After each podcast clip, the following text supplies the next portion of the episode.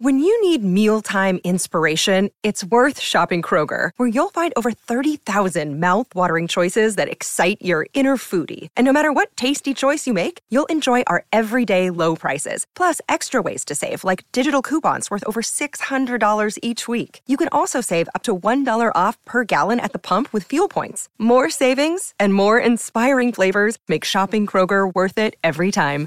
Kroger, fresh for everyone. Fuel restrictions apply.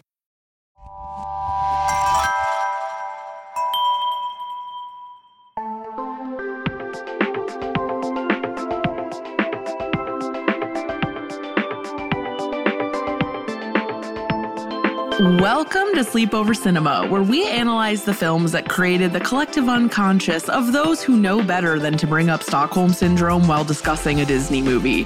I'm Hannah Leach, a writer, musician, audio producer, and questionably drawn barmaid.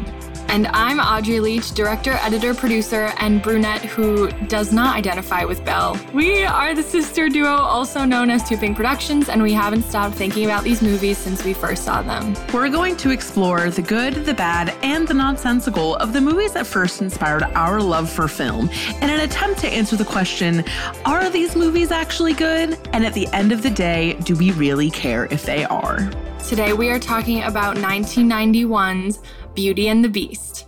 Be our guest. Be our guest. Put our service to the test. Tie your napkin round your neck, Sherry, and we provide the rest. Let's go! Bonjour! Bonjour! Bonjour! Bonjour! Bonjour! Hello!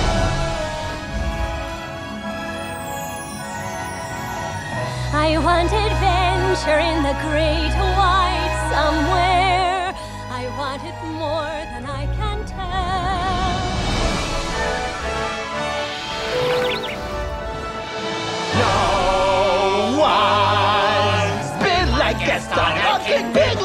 Like As a specimen, yes, I'm intimidating. I want a guy like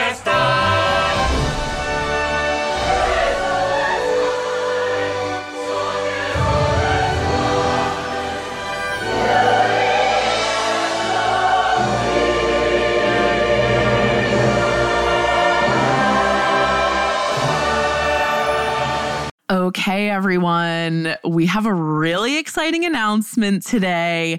We have a very spectacular sponsor for this season, and it is Regal Cinemas.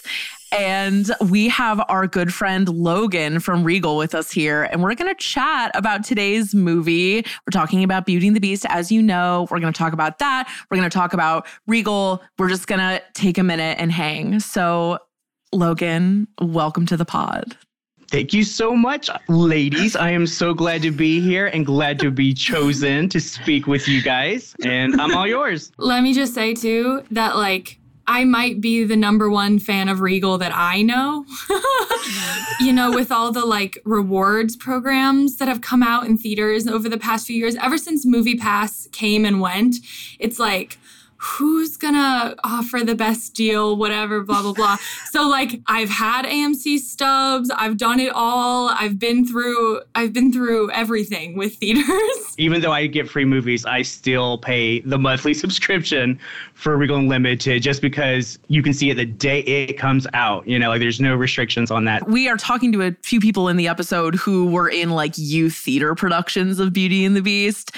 Were you a theater person as a child? So I was extremely shy growing Mm, up. So I was in theater. I was in choir. I took seven semesters of it my last year just because I could have graduated early or I could just get a bunch of A's and join theater. And so um, so but in musical theater we did um, we did Oklahoma one year actually. And um, but the one that we did was Grease and I was too nervous. So I was spotlight number two. I was project manager, but which pretty much I painted and could make copies on the copy machine. Like it wasn't really Yeah. that exciting. But yeah, totally. Uh, I went to college and then I took theater because who doesn't love theater? And the whole time they were trying to make you act. And the worst thing for me because I didn't want to act. But yeah, Yeah. but love theater. Love. I mean, it's it's part of our genetics. Like we just have to. Like We talk about it a bunch in the episode, but like nothing hits like a local theater production of Beauty and the Beast. I Like, There's agree. just something to it, you know? yeah, you're shocked and delighted that they're so talented, but it's also fun because they have day jobs. You know, like it's fun. Yeah, yeah, yeah, yeah. And it's like, yeah, right. Like someone's leaving their nine to five to go like wear like Be a, a mid budget spoon outfit. Right, right. Was there a re release of Beauty and the Beast? Was it, I know it was 10 years ago, but was it through Regal? I don't know. I've actually never seen Beauty and the Beast in theaters, the original. So Okay. I know I look old, but I was only five when it came out. And so, and I had to ask my mom if we saw it, and we did not. Apparently, I was not a good five year old. So I did not go to the theater to see it. So this will be my first time seeing it in theater. Wow. I saw it on a on like a friend date with my high school best friend and we went to Wendy's and we dined in at the Wendy's. Oh, classy. And then I know. And it was one of the Wendy's with like, you know, the ones that have kind of like that side room with like the paneled windows, like on like the roof. Yeah, one of those. And then we went and saw the movie because it was her favorite and it was like a fun little high school moment. It's by far my mom's favorite film, by far, by Mm-hmm. far. I mean, I love Beauty and the Beast. is probably my second favorite. I'm a Little Mermaid person. I'm a Little Mermaid Uh-huh. person. Uh, Jodi Benson. I mean, jo- okay. Anyway, but uh, love Beauty and the Beast. But um, so my mom made us watch it a gazillion times. And when we were little kids, I have a twin brother and an older sister. Mm. My mom said, if you guys take French and you make all A's, we'll take you to France. And so she got us, and I brought it with me, our VHS. Oh my god. Beauty and the Beast in French. So, which we can't play it anymore because, you know, we don't have a universal, you know, VHS player. Where do you get those? Yeah. She kept her promise though. We went to, to Paris and, Oh my god. and we saw Belle. No, I'm just kidding. and you saw her in the flesh. That's amazing. What a good What's even more fun though too is my last name is Potts with two T's, and her last right. name is Potts. Yeah, so she she always had the Mrs. Potts going for her. So That's so good. I was just gonna let you guys know I made a fun little questionnaire for you. So if you guys did your homework, it oh. should be extremely easy for you, and if not, it'll be a fun delight. Oh, so ready. if you guys want to give that give that a whirl. Yeah. In the original, Beauty is her name, which Belle Beauty, you know, she had multiple sisters in the original story, and they were extremely vain and very superficial. And when their father would go away, they would all ask for something for them him to bring him back.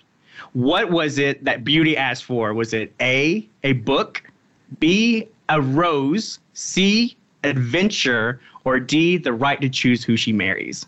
I think it's a rose. Good I think it job. Yeah. I was hoping. Yay. I was hoping that wouldn't be so obvious, but No, good that one's that one's hard. I hadn't thought about that in like a million years, and it just came flooding back. We Well, did not talk about that I in the notes. love old Grimm fairy tales because they're dark and just you know. But Yeah. uh, I thought it was a fun one too. She also had- apparently had brothers too, who were on a vendetta to go hunt the beast because they were, you Oh know, don't mess with our sister.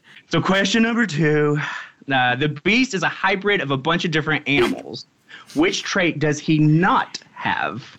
The tail of a bear, the tusk of a boar, the brow of a gorilla, or the mane of a lion. I'm trying to remember what a bear tail looks I like. right now. know. Little little nut. I'm little gonna- stuff. Right. It's not a nub. It's not it's a not nub. a nub. It's not a nub. Okay, good that's it. job. Good job. I thought the gorilla would throw you off. This will be an easy one for you guys. I'm sure you did your homework. But Belle is the only Disney princess to. You guys could probably answer this before even asking it. She's the only Disney princess to what? Read a book. Just kidding. Uh, I'll, I'll give you all three, all four actually. Uh, she's the only one to have brown hair, the only one to have hazel Oh. eyes, or is she the only Disney princess to not seeing her film's theme on screen? well, Han, didn't you Oh. say that in the Or all of episode the above. Sorry, there's a D too. Uh, I think it's. I think it is all. It's of the all of the above. Yeah. yeah. I, I Yeah. kept on thinking forever. I'm like, is she really the only one with brown hair? But I think so. yeah, she really is. Here's another one for you. Which character was scripted to have only one line, but they did such a good job they gave them more? It's A. LeFou, B. Chip, C. The Feather Duster, or D. Maurice. I have a guess. I feel like. Yeah, I have a guess too, but I don't want to be thinking- wrong, so you can say. Okay, I'm gonna say I'm gonna say the feather duster. yeah, sure. Go with that. Chip. Oh, Chip from no. Okay. teacup. Yeah. That was my second thought, but I was like, Disney loves a tiny little sidekick. Here's my last one for you. Okay. Beauty and the Beast was the first animated film to be nominated for uh, Best Picture, which I'm sure you guys know, 92.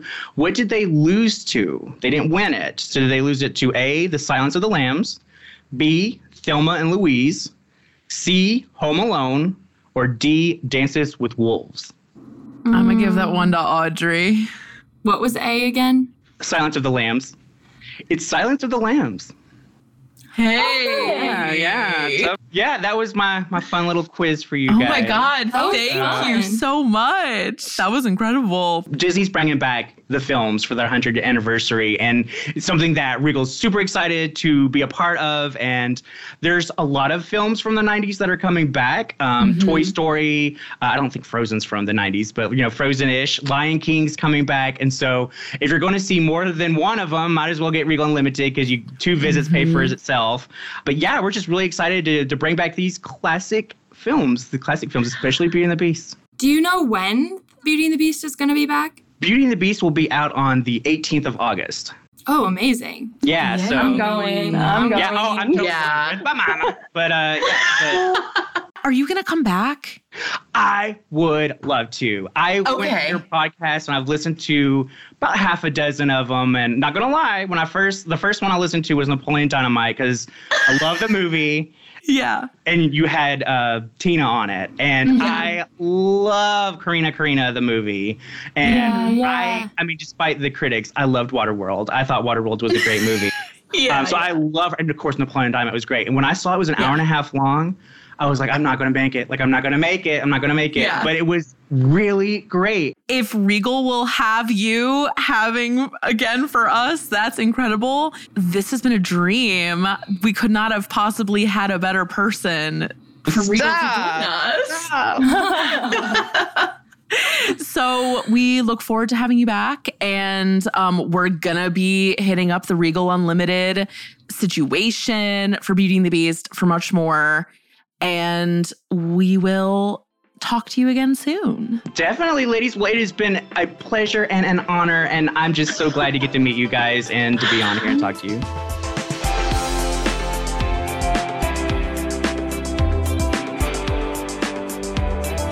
Okay, listeners, it is a beautiful day in Cleveland, Ohio.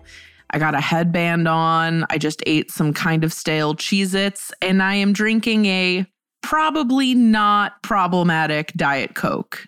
It's not really a nice day here, honestly. I can hear the rain. How's your life? What's the news? What's the gossip of late? Just moving. We're both moving, so Yes. just doing things for the last time, like in a ceremonial way. Like Are you feeling sentimental? I will be because now now it's the last two weeks. So now it's really like you have to think about it. You don't have a choice. Yeah. Um, the real estate agent has been all up in my freaking apartment for days. And he texts me constantly, Can I show the apartment at this time? Can I show the apartment at this time? I'm like, honestly, just take a freaking key because I don't want to be forced to be here all the time, but I am. Yeah. So Yeah, I still have to go through all of my crap. My desk now has a lot less shit on and around it, but there's much work left to be done. But we did book our movers yesterday, which is great. So things are happening. But you know what we're going to do today? Talk about Beauty and the Beast. Beauty and the Beast. Beauty and the Beast was released on November 22nd, 1991, and was rated G. Synopses. IMDb.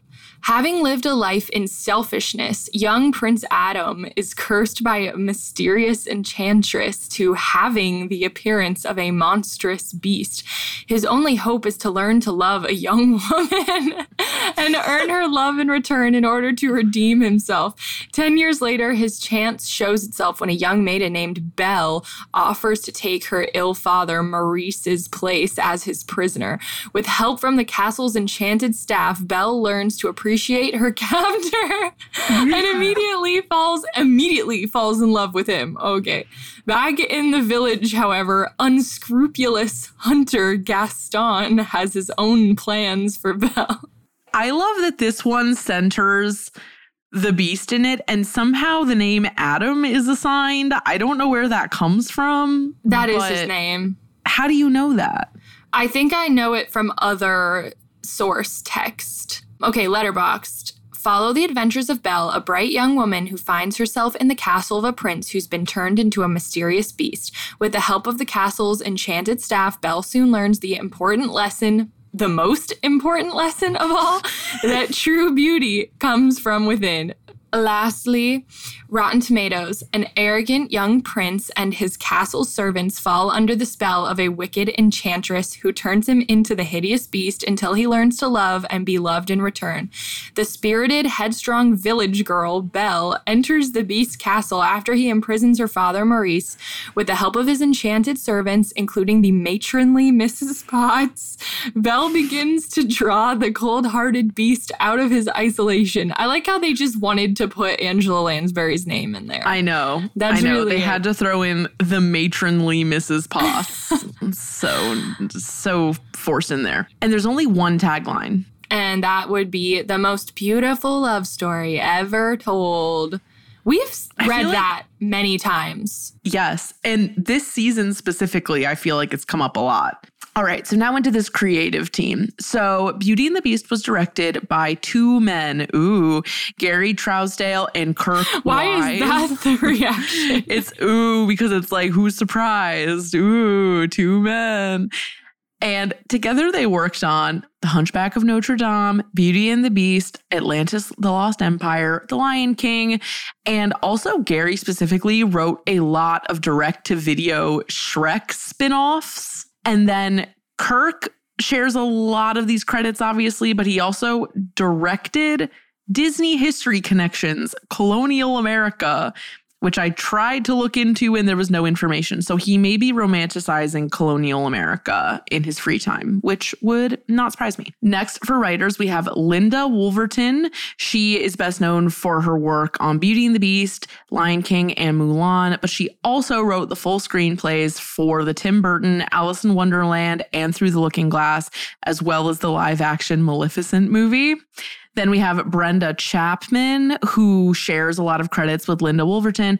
And then we have Chris Sanders, who is like a Disney guy, but to me, I always think of him in the Lilo and Stitch bonus features because he was a part of the team that made it so good. All the songs were the last complete works for a movie by Howard Ashman, who was an Academy Award winner and a really beloved composer. He died eight months prior to the release of the movie, and the movie is dedicated to him.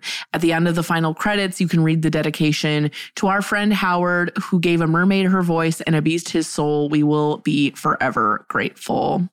So, yet another fantastic gay that we lost in the 80s and early 90s.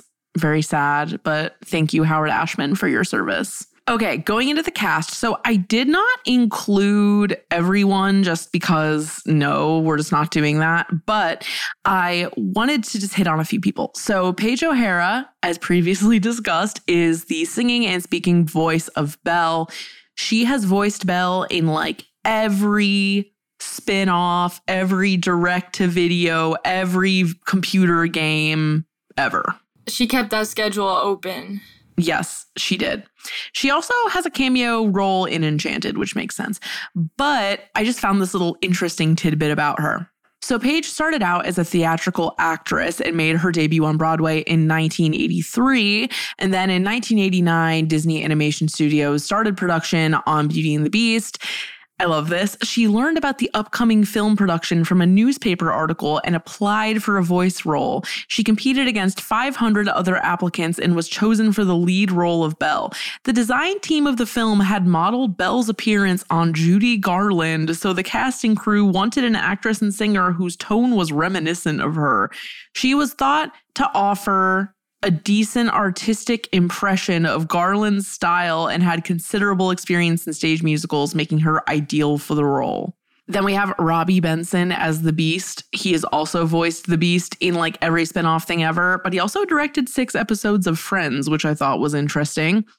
Then we have Angela Lansbury as the matronly Mrs. Potts. She is known for her acting roles in Anastasia, where she's like the Dowager Empress, Beauty and the Beast, Murder She Wrote, in which she starred in 164 episodes, The Manchurian Candidate, Nanny McPhee, and then Cogsworth was voiced by David Ogden Stiers, who was the voice of Jumba in Lilo and Stitch. That man is extremely versatile, so shout out to him. Budget 25 million, opening weekend 162,146 and worldwide gross 424,967,620.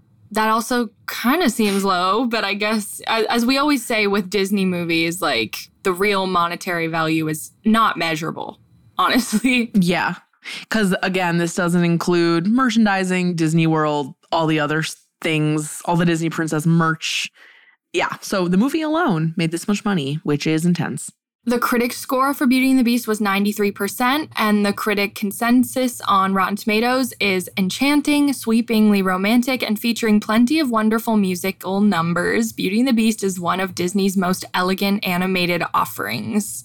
The critic opinion in 2018, so more recent a, more yeah. recent take. In these sterile technological days when creations of architecture, movies, and other splendors are inferior to the classics of past ages, this artisan crafted masterpiece is perhaps the closest we'll ever come to a Gothic cathedral. Okay, and then Roger Ebert excerpt. So he says a lot of children's movies seem to expect people to buy tickets by default because of what the movie doesn't contain no sex, vulgarity, etc. Beauty and the Beast reaches back to an older and healthier Hollywood tradition in which the best writers, musicians, and filmmakers are gathered for a project on the assumption that a family audience deserves great entertainment too. There must have really just been like a drought of like anything decent at the time because yeah, I don't know. Yeah, I know. There it's getting a lot of flowers. And I don't think it doesn't deserve them, but we'll talk about yeah. the context more, I guess, the deeper in we get. But okay, Common Sense Media says that Beauty and the Beast is appropriate for ages six and up. Families can talk about Belle and Beast's first impressions of each other in Beauty and the Beast. What did they discover about each other as their relationships grew and as Beast learned humility and self control? What message does that send to viewers? As one of the popular Disney princesses, how is Belle similar to Cinderella and the Little Mermaid? How is she different? Do you consider her a role model? How do the characters demonstrate compassion and empathy? Why are those important character strengths? Why do you think Gaston was so surprised that Belle didn't want to marry him? How does their relationship poke fun at fairy tale cliches? Audience score, though, 92%. Letterboxd average star rating, 3.9 stars. I guess that, I mean, 92 is high. 3.9 that feels okay to me. I, I don't mind yeah. that score. Yeah. Audience opinions I would do horrible, terrible, nasty, disgusting, awful things for Disney to use 2D animation again. Gaston should have just killed them for real. Killed who? Who? I think uh, all of them. they, them, the beast. Belle and the beast, I guess. And finally, who got Miss Potts pregnant? That is something that I was thinking about also. Same. I have many I have a lot of lines of inquiry about that. me too. Me too. So, cultural context, just a little bit. So, this movie came out a few years after The Little Mermaid, which was like very much a cultural reset for feature length animation. And this movie won a ton of awards. So, Alan Menken and Howard Ashman's song Beauty and the Beast won the Academy Award for Best Original Song, while Menken's score won the award for Best Original Score. And then two other songs from the movie were nominated for Best Original Song. It was Belle and Be Our Guest Beauty and the Beast was also the first picture to receive three Academy Award nominations for Best Original Song, a feat that would be repeated by The Lion King and Dreamgirls and Enchanted. And I'm like, there's three original songs in Enchanted. I don't even remember that. The movie was also nominated for Best Picture and Best Sound.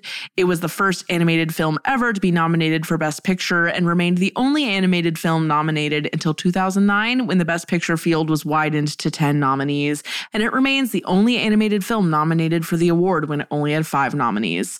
And then, of course, of course, another thing that has lived on about this movie is the Broadway musical and the release of the rights of the Broadway musical to educational and community theaters across the world. And when I think about Beauty and the Beast, one of the main things I think about is, well, really are really bad high school Beauty and the Beast beast costumes. Those are some of my favorite images in the world, I think. I don't think they really hold a candle to the Shrek ones, but they are bad. Okay. That is like, really true. Beauty and the Beast bad costumes came before Shrek's, but you're totally right. The Shrek ones are also extremely egregious. Audrey, what memories do you have about Beauty and the Beast? Were you going to talk about the Solon production of it we saw? For some reason, we didn't own Beauty and the Beast on yes. VHS or DVD or anything. So we would only see it at other people's houses. And because of that, you kind of end up forming you end up forming bonds with the princesses that you own the movies for and the ones yeah. that you don't own the movies for are kind of like they're othered they're they're kind of like oh like yeah who's that like i she's not yeah. my princess you know what i mean she yeah. And so I think I was always kind of biased against her purely because we did not own the movie. And she was like such a favorite. She's like the Samantha, uh, like yeah. the American Girl doll Samantha of the Disney princesses. Yeah, I was like, oh, that's so like cliche. You like Belle, okay? She's also like, wow, I mean more original. The, oh, there a lot of them are quite boring. Like they all don't really have a personality. But what bugs me so much about Belle is that people say she does and she actually doesn't. Like at least with Cinderella, it's like she doesn't, and we all know it, and nobody tried to fake it and say that she did. With yeah. Belle, it's that '90s feminism thing of like she yeah. can read and she's hot, therefore she's a personality. No, no, no, no, no, no. Yeah, yeah, yeah. She but can read. You're so. She's right. literate. I mean, the bar is that low. Regardless of the character in the actual movie. Our parents took us to the high school's production of Beauty and the Beast before we were really submerged, indoctrinated into the theater lifestyle in Solon, Ohio. Like we had had a taste of it, I think, yeah. through that one summer camp, but we yes. were not fully in it yet. I remember even like where we sat in the auditorium. Like Same. I I remember like everything about it because it felt extremely professional compared to anything that we had seen that wasn't professional in the past. Like, yeah, we hadn't really gone to a lot of high school musicals, but to see this as your like one of your first high school musical experiences was nuts because when I tell you that they went in, and I don't know if it's just my like 10 year old brain yeah. that like morphed the experience because I know you know how legitimate some high school productions can look and then you look back on them even like two years later and you're like that was so rinky dink like yes um well, but they did buy like they did rent props right from disney and like yeah, kind did. of did like a more legitimate less yeah. rinky dink version. Yeah. Well, because I remember like y- it's really hard to do like the rose suspended in air correctly unless you like have the right prop. But it's so funny that you said that, Audrey, because I felt the exact same way. I remember being like, this is this isn't professional. Like, yeah. how? And so last night, I went like deep into the SHS Drama Club archives trying to prove the exact thing you just said. Like, was the production value that high, or like, am I just remembering wrong? Um, and the only things I could find were like really crappy, like former girls, like profile picture screenshots, like really low res Yeah. images. I mean, if we But- asked them, they I'm sure they could provide. One of the girls from that production is sending us a voice memo. So she might have pictures. You know what's crazy about like when you see high school productions before you're in high school is like and you're like definitely going to be a part of that in high school is like how clearly you can remember like everything about it. Like I remember Yeah. I remember who played every role in that production. Like for the too, most for the most part.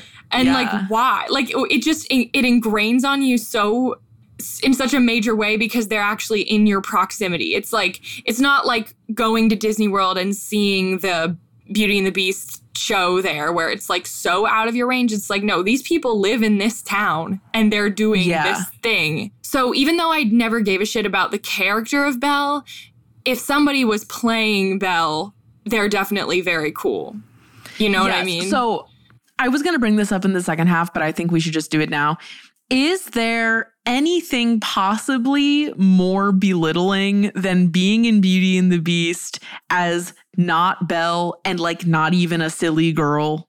you know, you might be the feather duster, and that's your shot. that's, your other have- shot. And then Mrs. Potts and the wardrobe are embarrassing, but at least you get to sing Beauty and the Beast if you're Mrs. Potts. Yeah, I mean, that's like a sweet role. But you're in a giant tea kettle costume. So, like, yeah, like you don't get to be hot. That's a grandma role. You're not serving. You're not serving. Yeah. But you know what? It is the rare exception for like a character actress to get to sing like a good, the main like a good ballad main song. Yeah. Yeah. I remember like it was drama in our town because one of the girls who was cast as Belle was only a sophomore when she got that part. And like, Imagine you're a senior in high school and you're doing Beauty and the Beast. Yeah. And then a sophomore girl comes and gets that part. I'm surprised she lived to see the next day. I know this uh, this always sounds cliche coming from people because everybody thinks that their drama program was cutthroat. Everybody thinks that Yeah. their thing was like the most intense thing. But I just know we have a good, well-rounded view of this kind of thing because Yes. we've been to all these different high schools in Ohio. We know what their drama programs are like. We like understand kind of the landscape Yes. of things. The Yes. Jimmy Awards are important. Thank God that missed our era. Like Thank God. Yeah. Literally the year after I graduated high school is when they started competing for the Jimmy Awards on like a local level that then becomes the national level. And like I just we already had too much competition in our lives. Like it, it I Yes. just don't know what would have become of us if we Like- had that too. I totally agree. And Josh always makes fun of me because he says that I have audition trauma because at School of Rock, there is this like audition group, like they're called headliners, and you have to audition to be in it. And it's like all the best kids in the three schools. And I'm always just like, the headliners are hierarchical and I, they're and I hate it and they shouldn't label them that way and Josh is just like you have trauma from auditioning and I'm like and what of it I would have loved to be a part of a production of Beauty and the Beast, but it missed us. There was one I know both after me and before me. I was like, damn. I for sure would have been like a punchline, like fat lady holding six babies. Like it wouldn't have been good. Let's not You- pretend like that's not true. You would have been, I need six eggs. Is that yeah, what that's is? what I'm saying. The one who's like, I need six eggs, like losing it. That would have been me 100%. I would have been dance captain plate. I was thinking you would have been dance captain, like napkin roll or something. Yeah, but like and like maybe if you were maybe you were, like, like, a, a hot little- one. Right. I was gonna say if you were like a little bit sluttier as a person, you could have been one of the silly girls, but you're not slutty enough for that. So honestly, no, I think I would have had a shot. if I was- slut it up, If I was a junior or, or a senior, I think they could have they could have made, could it have made that exception, you know? You don't have to be a slut to be a silly girl in middle school. But what I was gonna say is, um, it reminds me of when we did Les Mis and they had to Oh, cast like actual prostitutes. And I just remember like the girls that got cast as the prostitutes were like a very specific type. like imagine being They like, literally whore said number you're three. a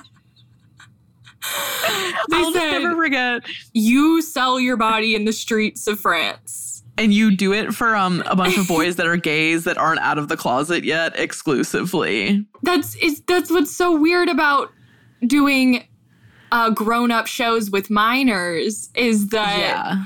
you want to be the prostitute. Absolutely. You're like, if I'm not going to get the lead, at least I need like a tight corset. Like, I need to be hot. No, it's so much about costumes. Like, when I was a fucking granny in Les Mis, which I will never get over that. That was so tragic for me. But I had this like granny wig and it was like a low no, bun. the wig and I was, was like, good. well, I'm getting ow, there. I'm getting it was there. good. Yes, because I was like, can I take this out of the bun? And our director was probably just like trying to survive at that point. And she was like, I don't give a shit. Do what you want. And then I took it out and it was like waist length, like gently waved silver hair. And I was like, okay, this is kind of fierce at the very least. Wait, that reminds me. Oh my God. I'm sorry. Okay. I feel like Drama Club trauma is like good for this podcast though. Yeah. we did Les Mis, okay, you know, at the end of Act One where they're marching Yeah. and it's one day more. I was so embarrassed to even be in Les Mis after my brush with almost getting a real part that I stood in the back row Yeah. intentionally so I wouldn't be seen. Yeah. I think it was junior year or something. Chris, no, it was sophomore year.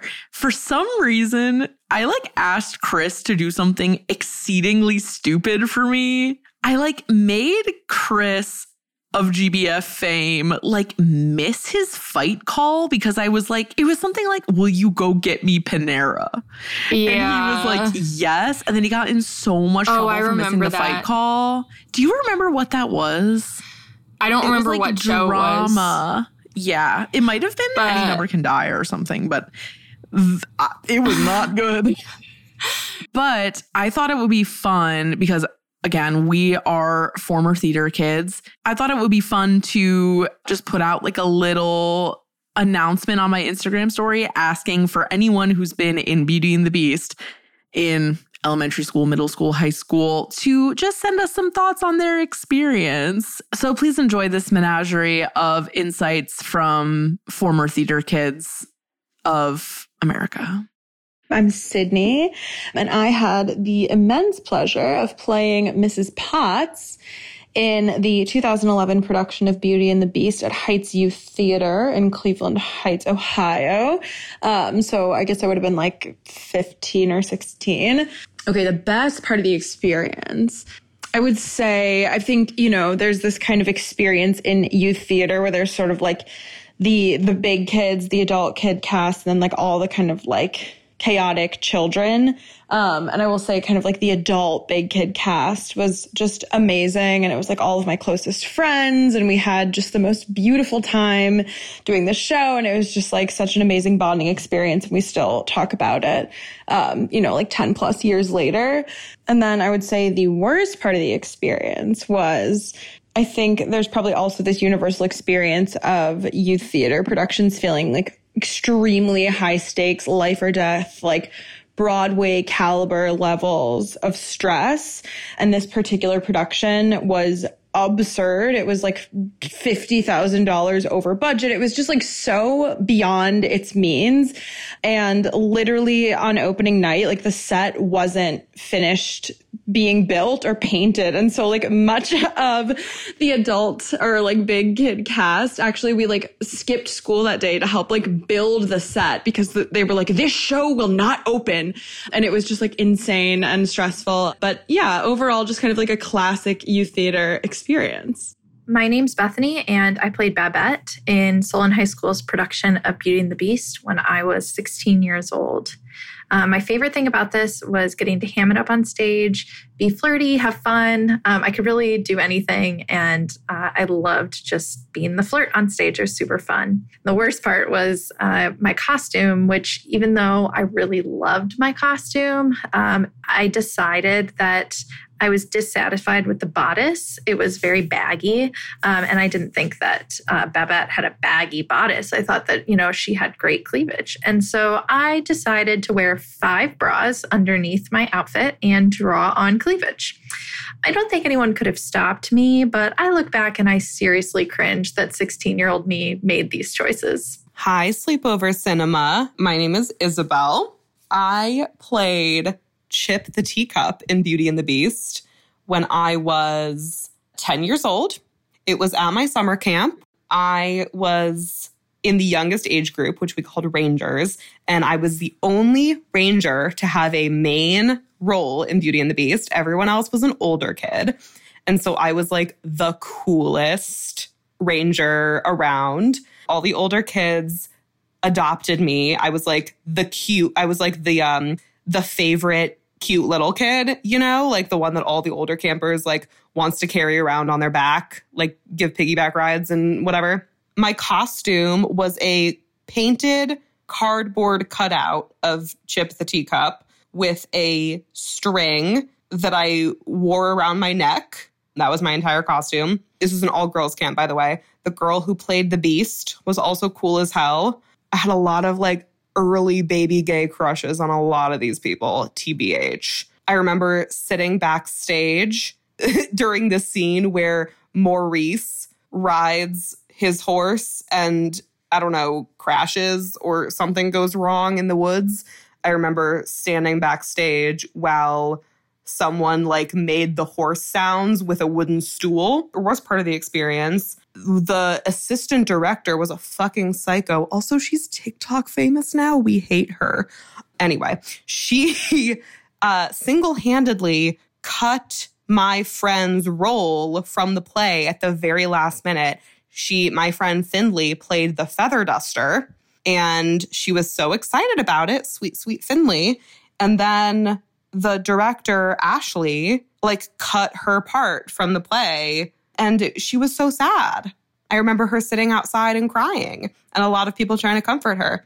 Oh, also, I was one of two people, two finalists to get to play Chip because it, you know, it was like all the Rangers, the youngest kids were like it was going to be a Ranger to play Chip because he's the littlest. Um, so it was between me and this girl, Eleanor, and I was selected. And Eleanor was so mad about it. She was so mean to me because she thought she deserved it more than me. And now, to be fair, she is a professional actress. I have seen her in shows like Only Murders in the Building. I follow her on Instagram and she seems to be doing great. So if you're listening, Eleanor, you win, baby. I I got the role of Chip, but uh, I like to think that I fueled her determination to succeed at acting. So I guess you're welcome for your success in your career. Yeah, that's all. I had a blast playing Chip in Beauty and the Beast. It was so fun. I think it was the pinnacle of my theatrical career.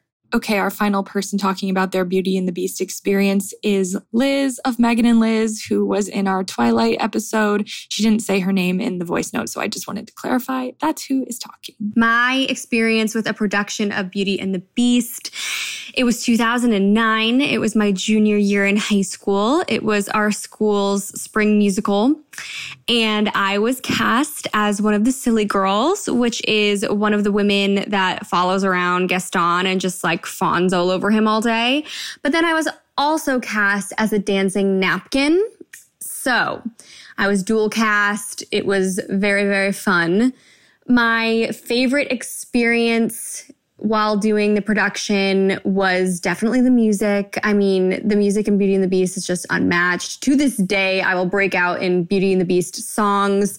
And then, as far as my most negative experience, for me personally, since I was dual cast, I had a lot of like running around and changing costumes and things like that. But overall, I look back at it and it was like the best time of my life. And we sold out the theater, you know, all the nights, which was huge. And I don't think we, our school had ever done that before, but people just loved Beauty and the Beast. So it was really cool to be a part of. And that's my experience with Beauty and the Beast. Even though we didn't own the movie, somehow we still have, we still had Belle dolls, Belle action figures, Belle costumes, Belle probably books. Um, you know, we had a lot of Yes. stuff. Piggy ac- bank. the action figures, the piggy bank. I had like an extraordinarily good Belle costume that was also really cheap. Like it wasn't fancy, but just like the fact that it had this big like crinoline underneath underneath it made it really like juicy and it just looks so good. And we'll have to post a picture of that. But it was incredible. Like, Oh, regar- I don't know. It's funny that we didn't really give a shit about her, but we had stuff. I know. I know. And the Belle doll we had was and it wasn't like regular Disney Belle. It was like Barbie collector Belle. And we had that one because she was really fair skinned and she had curly brown hair. And that was like the Audrey doll in my mind. Yeah, which I didn't even have curly hair then, then so I don't I don't know where were that came from. but And then, Audrey, do you want to just quickly tell them about the Disney World incident? Yes. Okay. I think we've told this before, actually. But in 2013, we went to Disney World and it was Hannah's senior year of high school. And the Be Our Guest restaurant had opened pretty recently, I think. Yeah. And I had no clue what was going to go down in this restaurant. But the point is, we've talked, we've definitely talked about the fact that I had a extreme fear of mascots as a child. Now I can actually, I'm actually fine.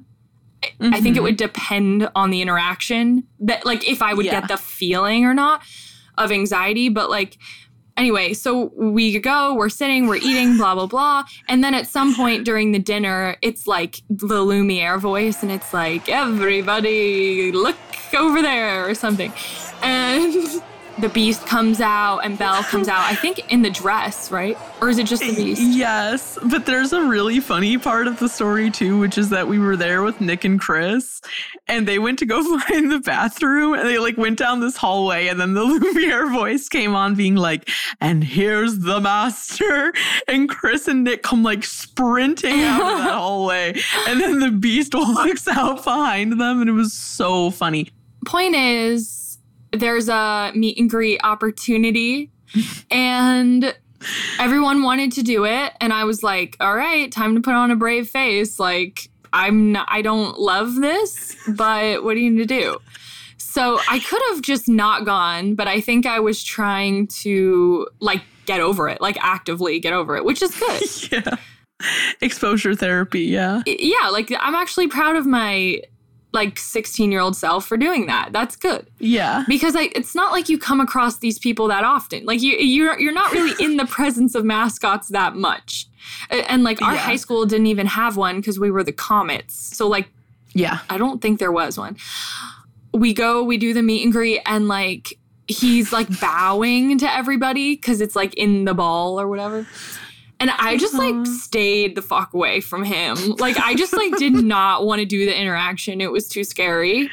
So Yeah. I stayed on the end for the picture and I like That's was just such a good picture. I was just trying to like get through it, but I just like didn't do the interaction like you're supposed to, I guess. But I was like, no. the pictures are so good.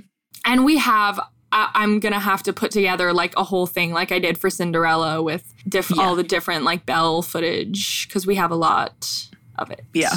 And my last memory about this movie I just want to share is that they did a re release of this movie in 2012, I think, which is interesting because they're about to do another re release. I went with my best friend, Allie Miller, at the time, and we went to Wendy's beforehand and we ate in the Wendy's. And then we went to the movie and she was playing the crane game and she was really, really, really good at the crane game. And she won it like 20 times in a row and gave all these little kids stuffed animals. And then we watched the movie and it was very fun. I do remember that we ultimately kind of inadvertently stole Allie's VHS copy of Beauty and the Beast. Yes, we did. She And like, gave it to us, kind now of. we have that. So now we own it. Yes. yes, that is true. So, if you want to watch the movie, it's on Disney Plus. Give it a watch and then join us here.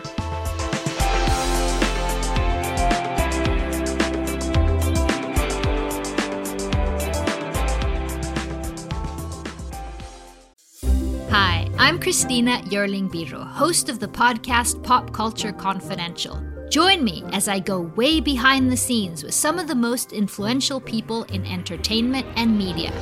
Hear actors such as Succession's Brian Cox talk about his favorite characters to play. There always has to be a mystery. The audience have to be in a situation where they want to know what's going on. Meet studio execs like Pixar chief Pete Docter and learn his secret on how he makes us cry. Emotion is our first language. And so many others who are defining popular culture, from Obama speechwriter David Litt to Top Chef host Padma Lakshmi. We don't often think about food politically, or we don't want to, but it really is.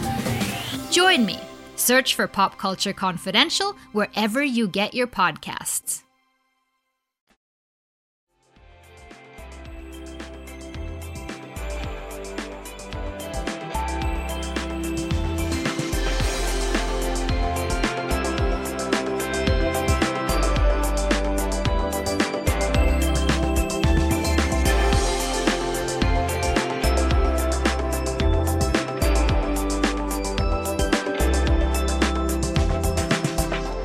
Okay, welcome back, everyone. It is time to talk about 1991's Beauty and the Beast.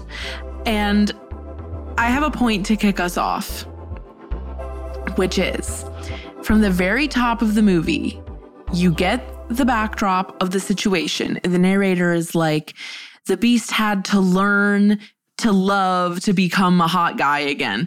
But basically, the way they put it is that it's like, he has to earn her love to become free again. So, right from the very beginning, they're like, it must be straight romantic love. That's the only way. And then I was thinking about Aquamarine and I was like, I wish it had an Aquamarine twist where the Yeah, love like the love- friendship love. The love for Cogsworth is what did it. Like, I don't know. right. Like, it doesn't have to be this way. Before I go on my like low key hater, like hater monologue, I want to say that this movie, as like a Disney Renaissance princess movie, to me is like the strongest example of great musical songwriting. The opening, the entire opening number, both the um, pre opening number, you know, the whole narrator thing, the narrator thing, the opening number, Gaston, you know, like the musical numbers in this movie best resemble an actual musical. Like that, that's kind of the best thing about it to me. I had the exact same thought. And I think that because we saw the musical on stage first, like I remember the plot of the musical and the details of the musical better than the movie. But it's like you're watching the movie and you're like, how could this ever not Well, be a the musical? same. Well, there's more songs in the musical, but Yeah. But did you know that Human Again is in the movie, but they cut it? yes, I did know that. They really play up the aspect of the house servant slowly dying. I feel like maybe Yeah. more in the musical, like they're a little bit more important in the musical Yeah. than they Yeah. are in in the movie. I just want to say to the opening song, I was sitting in my chair I'm in right now because I was watching it on my computer and I was like dancing. I was like, here goes a baker with his Yeah, it's, it's so good. It it's so good. That just That's Howard Ashman. I really appreciate that this movie, while it does have talking items, it does not have talking animals. Yeah. And after Cinderella, I am so glad there are no talking animals or animals doing physical comedy hijinks. I'm done with that. So, thank you to this movie for not having animal sidekicks. And I do feel like that contributes to like the overall classiness level of Yeah. this movie by kind of a lot. I have more respect for it for some reason. If Gaston wasn't in this movie, I think it would be bad. Who would be like if there Like, was I just feel- if there was just mean townspeople? Yes. Like, I think that Gaston, I would, up until this point, I would not have classified him as a Disney villain, but that is technically what he is. And he's my favorite. He's so funny. He's so, I can't think of any other Disney character like Well, him. He's incredibly rare as an antagonist Yeah. because Right. in no other Disney movie is being masculine or having what would normally be heroic traits be your downfall. Like him being an asshole is what makes him the villain, which is like, but him being an asshole, not in a like, I'm gonna kill you and your family way, being an asshole in like, I'm self absorbed and want five sons and a wife that will do what I say. Like that Yeah. is a different kind of antagonist than you ever see in a Disney movie. Yes. And I, I feel like what has happened with this movie is that people are like, Belle's a feminist icon for rejecting him. But I think it's less about her being a feminist icon and more about the fact that they made a character like that so plainly. Like, that is like the thing that pushes it forward. It's just how evilly masculine he is. Like, he's not queer coded at all. I guess Gaston is a good example of toxic masculinity in children's media.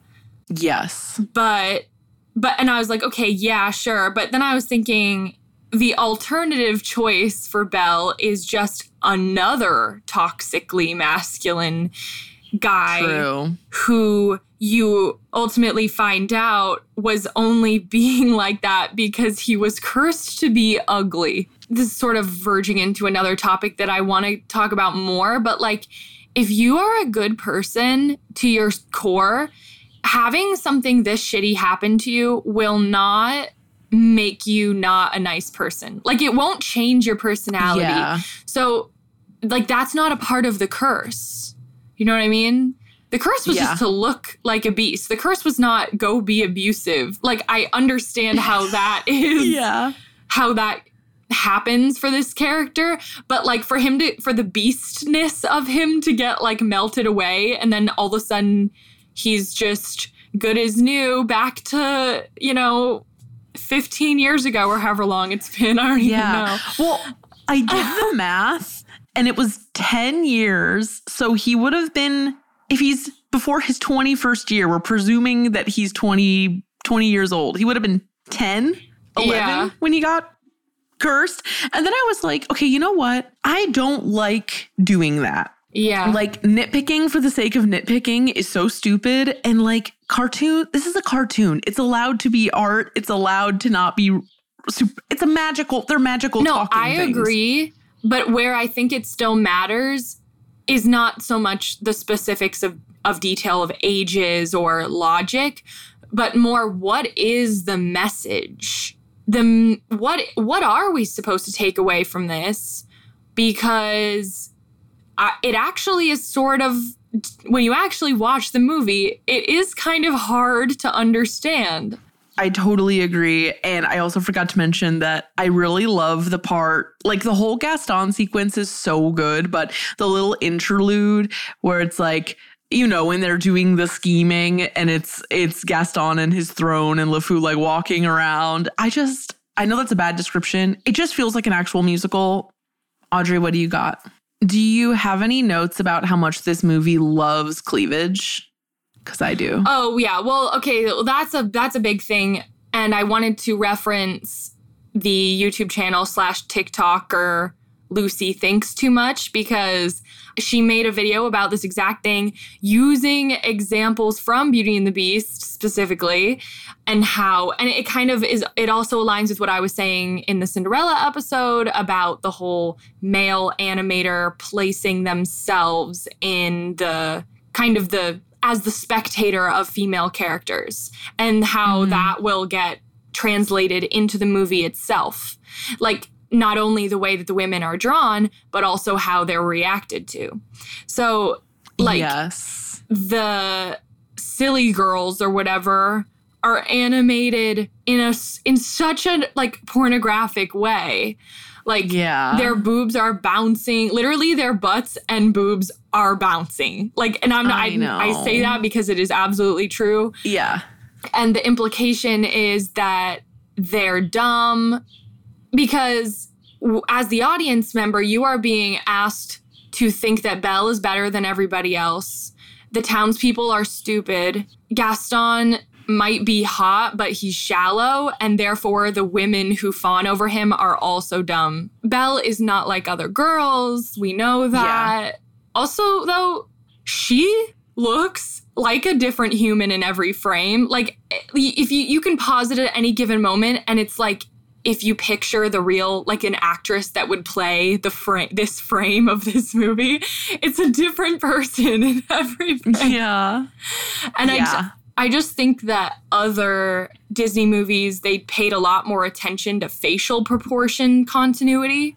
Like there even like her lips, her lips change a lot. That is so unfortunate. Yeah. I mean, I'm I- talking Well, I kind of constantly. I noticed it too, but I was like, am I just looking too closely? Like that's not a thing though. No, I think that genuinely, like, however they sectioned this movie off, like, these people had different visions. Like, I don't know what. like, they they Yeah. all were drawing her differently, and there, of course, there's always room for that in a 2D animated movie, but like, it got a little extreme. I was kind of thinking like Belle is sort of like a Troy Bolton character in this because she's being persecuted against for reading and being hot. It's like Troy Bolton, like you're being persecuted against for playing basketball and being hot. Like this is not a problem. Yes, it's not a problem.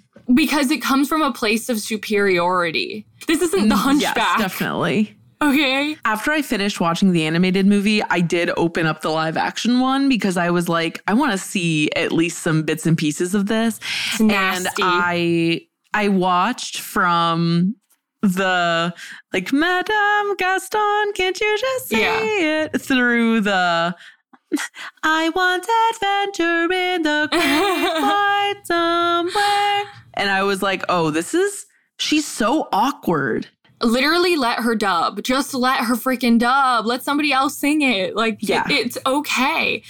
Hunter and I always make fun of that little town. It's a quiet village. Like, what in the world? What? Yeah. They got a robot. There's a robot singing these songs. It was hard to watch for Yeah. for even a couple minutes. and they added on like i mean they basically made that movie three hours and added on more terrible songs and it, it's just Yeah. it's just bad okay yeah we can talk about the chip thing so like you think i don't know how i ever missed this in the past but like you think it's just miss potts and chip right but no it's not right, right, right. because Miss Potts at one point brings Chip over to the cabinet and says, "Go, go sleep with your brothers and sisters." In this one frame, you see like thirty sleeping teacups, and I was like, first of all, isn't Miss Potts like a grandma? Like I, I just Right. feel like Miss Potts is generation, like a generation above being the mother, and also Yes. lends itself to a whole other set of questions because like when you watch be our guest there are a ton of cups and plates and duplicates of items of characters that we know but these other ones don't have faces so i'm like okay so there's like a hierarchy of like who gets to be more humanoid than other people i'm like there's like a mm. whole like worker Yes. class system to like Yeah, yeah.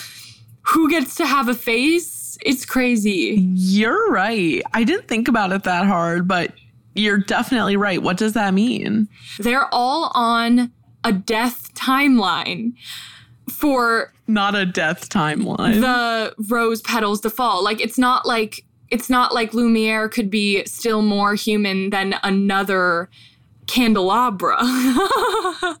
so like the other candelabras should be equally as human as he is. Like they should have faces.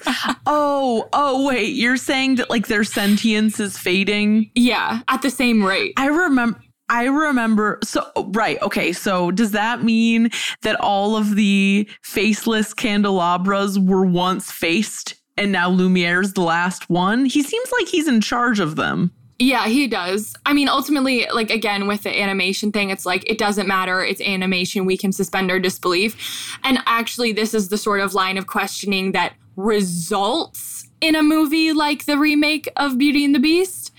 Um, You're right. Which is true. And like, I definitely fight against that. But for the sake of this podcast, it's sort of a funny conversation. Like, I'm not going to take Yeah. it to the bank. You know what I mean? I'm not going to go Yeah. create a creepy ass real 3D version of, you know, like, God. Yeah. So, but yeah, I just thought that was funny that like in the background, you've got a hundred duplicates of Lumiere, except none of them have faces. Also, that leads me to another question involving those characters, which is like during something there that wasn't there before, Chip keeps being like, What is it? What is it? And she's like, I'll tell you when you're older. That was Irish. And it's like, love? Like, It's what not is like it? it's sex. Like, okay, what is what's it? the issue? What is the problem? That was strange to me. Also, did you notice that there were moments where characters would be talking or laughing and their mouths just weren't moving?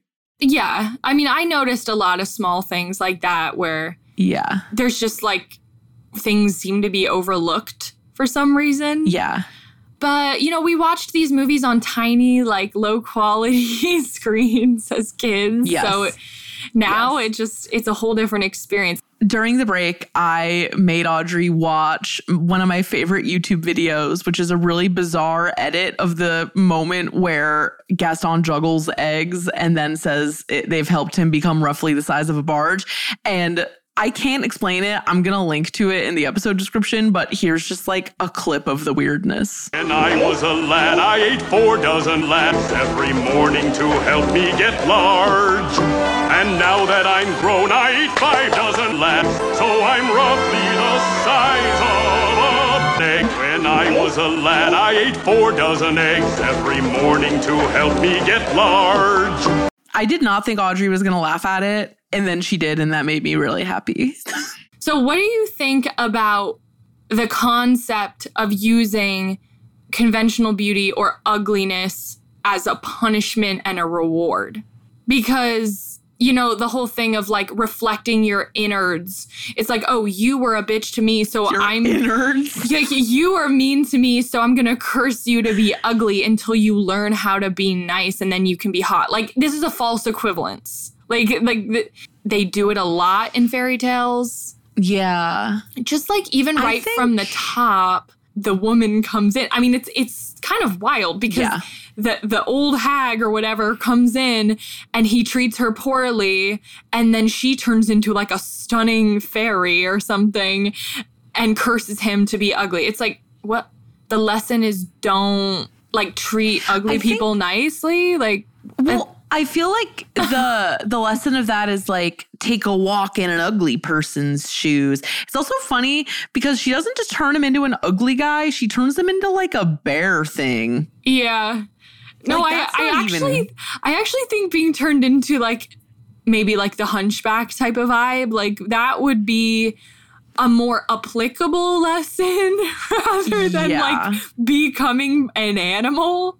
Because Yeah. first of all, who even said the beast is like grotesque? They needed to animate this character to be animate enough that people could project like a humanoid type emotion onto him. So he couldn't be too animal and he couldn't be too human, Yeah, but they also didn't want him to be an ugly man. So it's like you basically just made like a hot aggressive animal. yeah, yeah. I think that to your question about it being like a reward or a punishment, it's kind of interesting because it's like when it comes down to it, for real, it is, it does affect your life a lot negatively or positively. Like, right. Well, that's why it- but it's weird because the whole point of the movie is like see past that, but then Right. So it's like Yeah. it doesn't work fully because yes, if you were going to look at it from like a very like with like adult eyes like I just did, I just viewed it and I'm like, "Wait, so what they're saying, what they're implying is not wrong about the real world. Like the more beautiful you are, the more you will be rewarded without trying. Yeah. Like that's just how it is. But that is not the message they're trying to convey in this children's movie. Yes. Yes, but they're not conveying anything all that different. No, they're they're trying to s- use the outward appearance as the physical manifestation of what happened on the inside. And I guess Yeah. that that is a nice like easy signifier for children to pick up on. But I don't know. I think it kind of underestimates children also because children can, unless they're literally babies, they, they can pick up on when somebody's behaviors are changing over a period of time. Like, you, you know what I mean? Like, he, he didn't Yeah. have to become a hot. like, Yeah, right.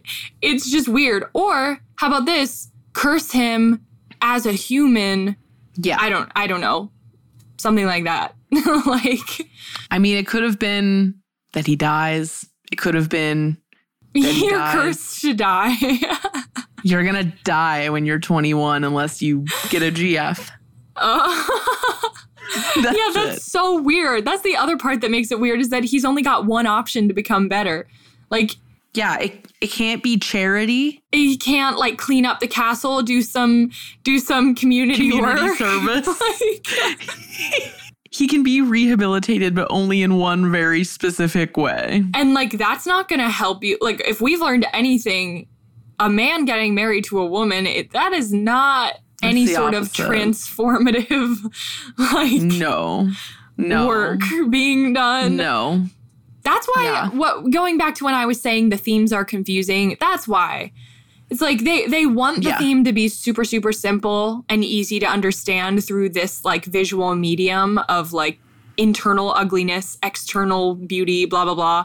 But like if you actually think about it for more than 3 seconds, it doesn't really work that well. We haven't we didn't really talk about Belle and her father, but I just never like I never really felt for them, honestly. I was like, Maurice, you're an idiot Yeah. for going in there, first of all. Like he Right. never should have trespassed into a castle. That's I don't know what he was expecting. Um Yeah. and then Belle sacrificing herself also doesn't feel Made no sense. very right. Nothing about that. Wondering works. myself, she had just done that whole song about wanting adventure in the great wide somewhere, and then the next thing that happens is that she's held like, hostage. yeah, but then, but like she takes a second to think about it, and then she like draws her face into the light dramatically, and I'm like, is is this adventure to her? Is she also doing this because it's adventure? Because I'm curious. Also, there's Well, moments where when she hmm. was like, "There must be some way I can make it up." Yeah, I'm like, what are you Like, gonna do? Like, ew. I know, I know. It has like some really weird moments. Yeah. Howard Ashman just went off writing an I Want song for her, but she doesn't get it. No, not at all. Like, at all. Nope. She doesn't want love. That's not a part of her character. She was forced to trade places with her father because she couldn't like stand the thought of not doing it. Like that that's the only reason that she did it. She's held there Yeah. against her will, blah blah blah. She kind of is and is tolerating this guy because she's she kind of thinks she's going to die. Like I mean this is like a bad situation. So for me there never was a there never is a and this is the problem with the live action movie too there is never a moment where i believe that she's not acting nice to him to avoid a life or death situation like I, Yeah. i'm like no like she's trying to make it to next tuesday like n- but at no point do i feel like she's here by choice and they kind of try to do like a phantom of the opera type thing with it too but i don't know why phantom of the opera comes up constantly but it does like It's because it's nothing but like cliches and like archetypes. Yeah. And him being like, go be with, you know, it, it's like you're supposed to, you're supposed to like him because he learns like the humility to like let her, pr- let his prisoner go type of thing. Um, Yeah. but How big of him? that seems like the bare fucking minimum. Um, Yeah. and I do think that it is weird that him being transformed made him a fundamentally different person. Like, is that a part of it or no? I don't think it's supposed to be. I think it's supposed to be that the time, the time that he's been sequestered has made him into this asshole. but like he literally has like 45 million animate objects in his house. So maybe just like vibe with them because none of them are bitter and you are and y- and you got them into the situation. yeah, like that does not make sense. So like everyone's so nice to him for no reason. I totally agree. Maybe they're also scared of him. They well they are scared of him, but like at some point They will like push back. the plates could like push him out the fucking window. Like at some point, like all these animate objects could gang up on him. I mean, they're knives. I know. But if they stab him and he dies, then they're going to be stuck that way forever. Yeah, yeah, that's true. That's why they're like his wing people because they like Yeah, need they're him like, to get "Please laid. get it so together." bad. yeah, yeah, yeah. Oh. They're like, the fate of this entire family rests upon your ability to get laid. Please get it together. yeah, like we got exactly one one shot, one opportunity. like you. I did a lot of bitching in this episode, but I'm mostly not that serious. But I do think that these are interesting topics or like lines of thinking to think about with Beauty and the Beast because it falls apart pretty fast, I think. Yeah. If not for Howard Ashman, this movie would suck. But because of his contributions, it's pretty iconic. Yeah. And we have also a fun musical to see. So, Yes. Even though I saw in my research that the Broadway musical was, uh, it got mixed reviews, as someone who saw the stage musical first, that is some magical shit. It's so good. It's so good. And like, I'm ready to go see a high school production of Beauty and the Beast like anytime. me too. I will, I have contemplated before like Googling like local productions, N- not even just Beauty and the Beast, Yeah. but like high school musicals in general, because I just crave that. Like, kind of like how sometimes I want to go to dance recitals. Like, sometimes I just Yes. want to go to something like that, and I haven't. Yes. And I really need to change that Yeah. because I just want to feel that energy. You just want to smell the hairspray and like see the bad eyeliner. I get it. Yes. And like, Yeah. who is going to play plate number six? Like, Yeah. Or like, how gay is the Gaston gonna be? Yeah. And like, Like, are I they want to gonna know that. are they gonna put him in a muscle suit? Or are they just gonna make you suspend your disbelief? Are they gonna give him a really bad black wig and a muscle suit? Yeah. Like how, what levels of realism to the cartoon or realism to like humans are they gonna go Yeah. for? How bad is the beast gonna look?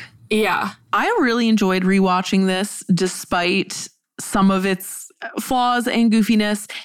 I will be seeing it upon the re release because we just need that energy in our lives. Okay, with that, you can find more from us at evergreenpodcast.com slash sleepover dash cinema and keep up with our latest creative projects at toopinkproductions.com. We're on Instagram, Twitter, TikTok, and YouTube at Sleepover Cinema and post a full video version of each episode on YouTube every Thursday. You can follow me, Audrey, at Audrey Anna Leach on everything. You can follow me, Hannah, at Hannah Ray Leach on everything. And please join our Discord server at the link in the episode description or on evergreenpodcast.com. Audrey is showing an image of the Broadway costume on her iPad on the video version. So please uh, fire up the video version for that. You can check out our merch at toopinkproductions.com slash shop. We have t-shirts, sweatshirts, stickers, and more. And if you like the show, if you're enjoying Audrey's multimedia presentation, um, please share this episode with a friend and leave us a review on Apple Podcasts. Sleepover Cinema is a production of Evergreen Podcasts, produced, edited, and engineered by us, Hannah and Audrey Leach. Sleepover Cinema is mixed by Sean Rule Hoffman with theme music by Josh Perlman Hall. Executive producer is Michael D'Aloia. Peace out. And now that I'm grown, I eat five dozen eggs, so I'm roughly the size of a barge. Hello, everyone. My name is Matt Neglia, and I am the host of the Next Best Picture podcast, part of the Film Entertainment Awards website, nextbestpicture.com.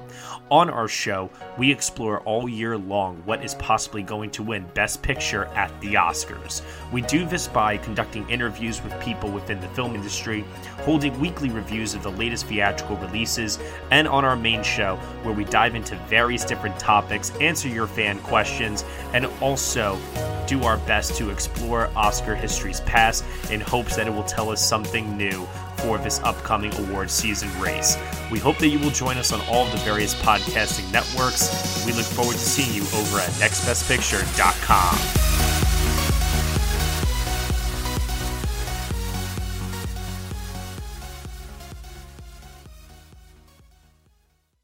This podcast was produced with the support of the Ohio Motion Picture Tax Credit and in partnership with the Ohio Development Services Agency.